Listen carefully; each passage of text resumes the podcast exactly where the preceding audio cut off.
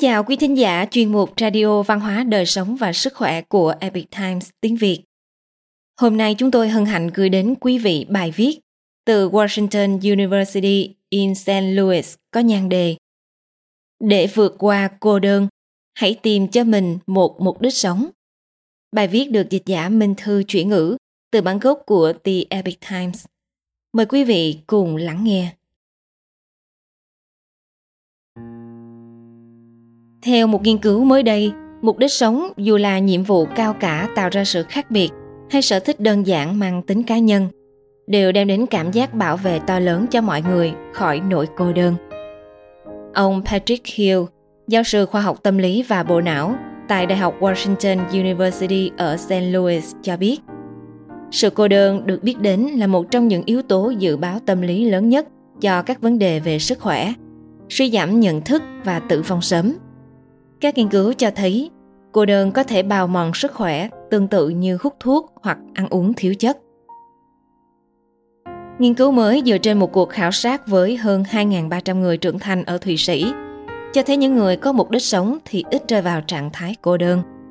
Các nhà nghiên cứu yêu cầu người tham gia ghi chép lại cảm giác khi vắng bóng người đồng hành, khi bị cô lập với người khác và cảm giác bị bỏ rơi hoặc phớt lờ trong khoảng 4 tuần.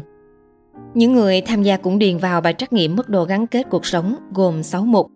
Yêu cầu họ đánh giá các câu như Cuộc sống của tôi không có đủ mục đích và tôi rất coi trọng các hoạt động của mình. Giáo sư Hill cho biết, ý nghĩa của mục đích sống là nhận thức chung rằng bạn có điều gì đó để dẫn dắt, định hướng bản thân ngày qua ngày. Đó có thể là công việc làm vườn, giúp đỡ gia đình hoặc đạt được thành công trong sự nghiệp. Có nhiều hoạt động mang lại ý nghĩa cho cuộc sống như tham gia một câu lạc bộ, làm tình nguyện ở trường hoặc chơi một giải đấu thể thao, giao tiếp với người khác. Đây là lý do tại sao người có mục đích sống có xu hướng ít cô đơn hơn.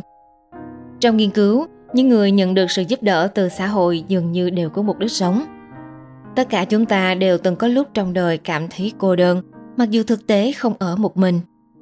Tuy nhiên có nhiều cách để vượt qua sự cô đơn hơn là có một người ở bên cạnh ý nghĩa của cuộc sống dường như mang đến một khía cạnh trợ giúp chúng ta vượt qua sự cô đơn mà không cần quan tâm đến việc có bao nhiêu người bên cạnh chúng ta nghiên cứu cho thấy sự tăng nhẹ số báo cáo về cảm giác cô đơn ở những người từ 70 tuổi trở lên. Độ tuổi mà mục đích sống có thể đặc biệt quan trọng. Tác giả nghiên cứu cho biết, chúng tôi đang cố xua tan lầm tưởng rằng người cao tuổi chỉ đơn giản là nghỉ hưu nghỉ ngơi và không có gì là quan trọng khi tìm ra ý nghĩa trong quãng đời còn lại.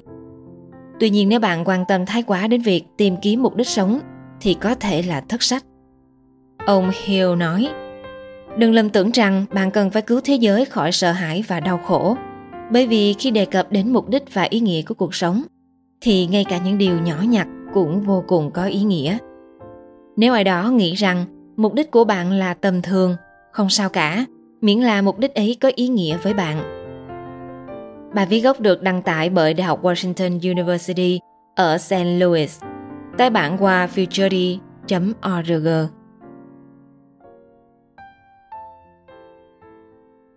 Quý thính giả thân mến, chuyên mục Radio Văn hóa Đời sống và Sức khỏe của Epic Times tiếng Việt đến đây là hết.